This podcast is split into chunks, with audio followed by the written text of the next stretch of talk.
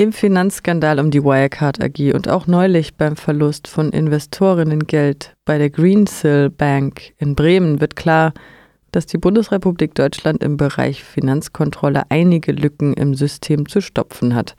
Ein Instrument dazu ist die Bundesanstalt für Finanzdienstleistungsaufsicht, kurz BaFin. Wer ist die BaFin die BaFin ist laut Wikipedia eine rechtsfähige deutsche Anstalt des öffentlichen Rechts des Bundes mit Sitz in Frankfurt am Main und Bonn. Sie untersteht der Rechts- und Fachaufsicht des Bundesministeriums der Finanzen und fällt damit in den Bereich von Olaf Scholz.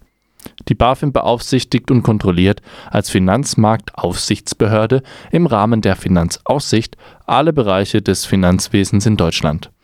Arbeitsbereiche sind Aufsicht im Bereich Banken, Versicherungen und Wertpapiere. Zur Aussicht in all diesen Bereichen kommt das Melden von straffälligem Verhalten der Beaufsichtigten und das Aufnehmen von Verbraucherinnenbeschwerden. Was geschah im Fall Wirecard in Bayern?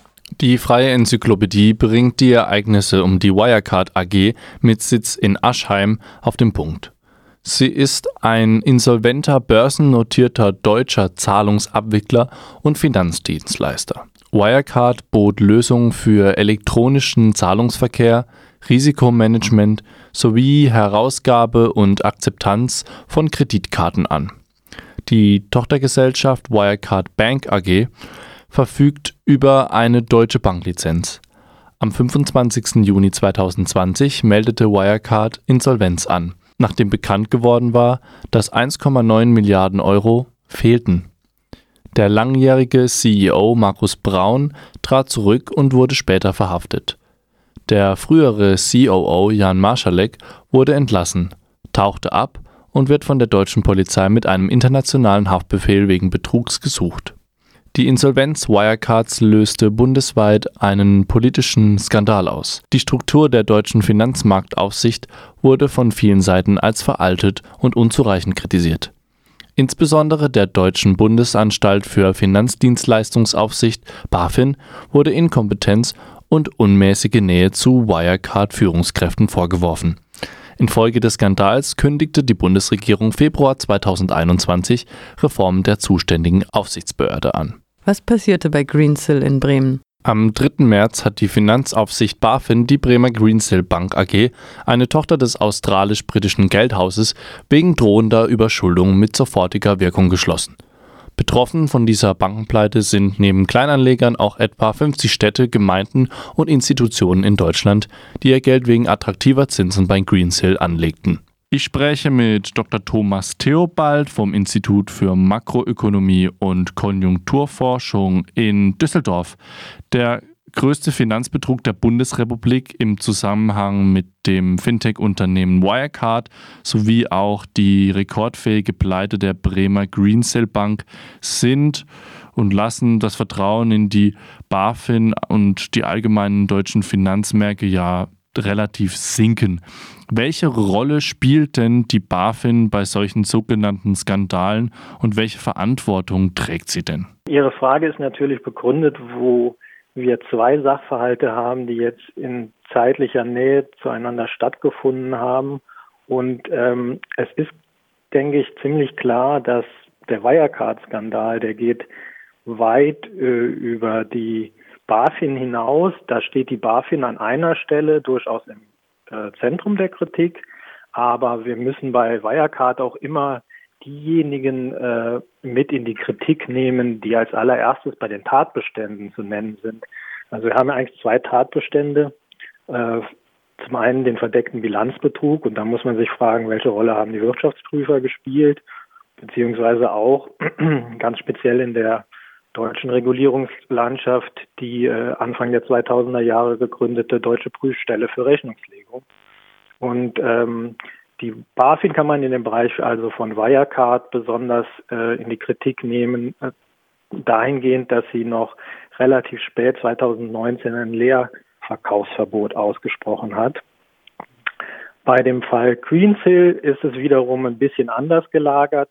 Das ist eigentlich eine Bank, die doch seit mehreren Jahren unter Problemen äh, äh, behaftet war und da hat auch die BaFin immer wieder diese Probleme angemahnt. Das soll kein Freispruch also insgesamt für die BaFin sein, aber ich finde, die Kritik greift zu kurz und das würde auch nicht gut sein, wenn man sich nur darauf konzentriert, ähm, die Regulierungslandschaft bei der BaFin zu heilen, sondern da muss mehr passieren. Olaf Scholz, um nochmal auf die BaFin kurz zurückzukommen, wir schauen auch darüber hinweg noch, ähm, ist derzeitiger Finanzminister und will diese äh, Behörde ja reformieren.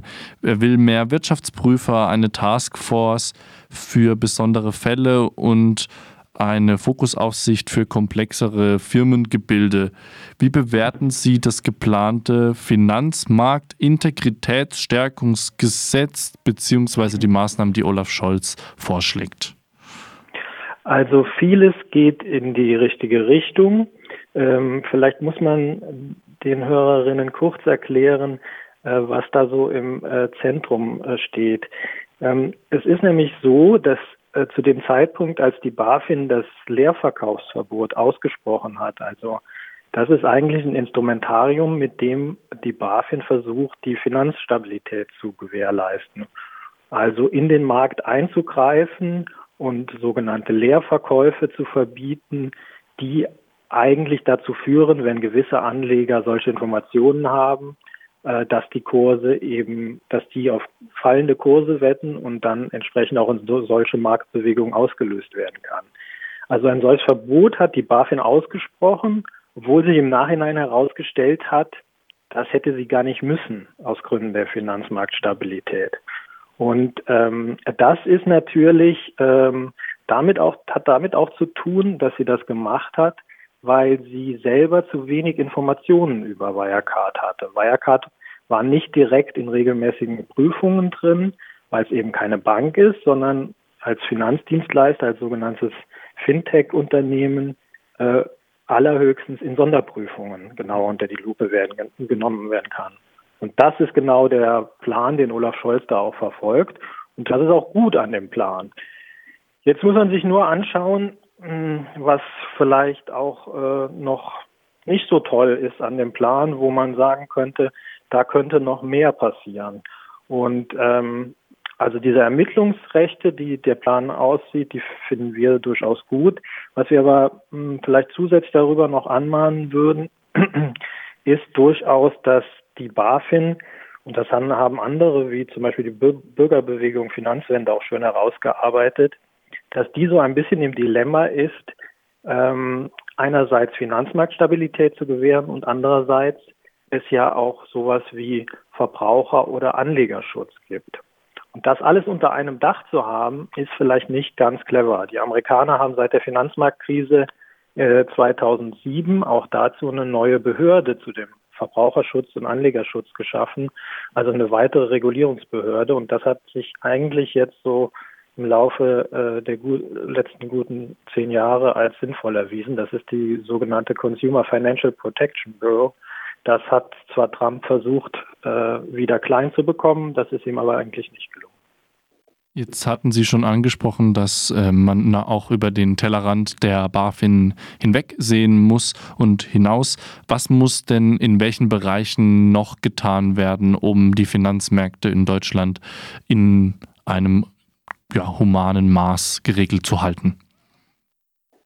Ja, als erstes müssen wir uns anschauen, dass äh, hier ja auch neben dem Bilanzbetrug, wo man wirklich sagen muss, das ist ein eklatantes Versagen von äh, Wirtschaftsprüfungsgesellschaften, ähm, in dem Fall EY, aber das betrifft eigentlich auch die gesamte Struktur, wie da geprüft wird. Das ist ein bisschen merkwürdig im digitalen Zeitalter, dass viel zu viel noch anhand der Stichtagsprüfungen abläuft. Da müsste man eigentlich im Lage sein, auch unterjährig das Unternehmen eigentlich so zu äh, durchleuchten, dass solche Betrugsfälle besser aufgearbeitet sind. Das ist also das eine. Das andere ist aber auch, dass äh, der Geldwäschevorwurf im Rahmen von Wirecard immer wieder aufgetaucht ist.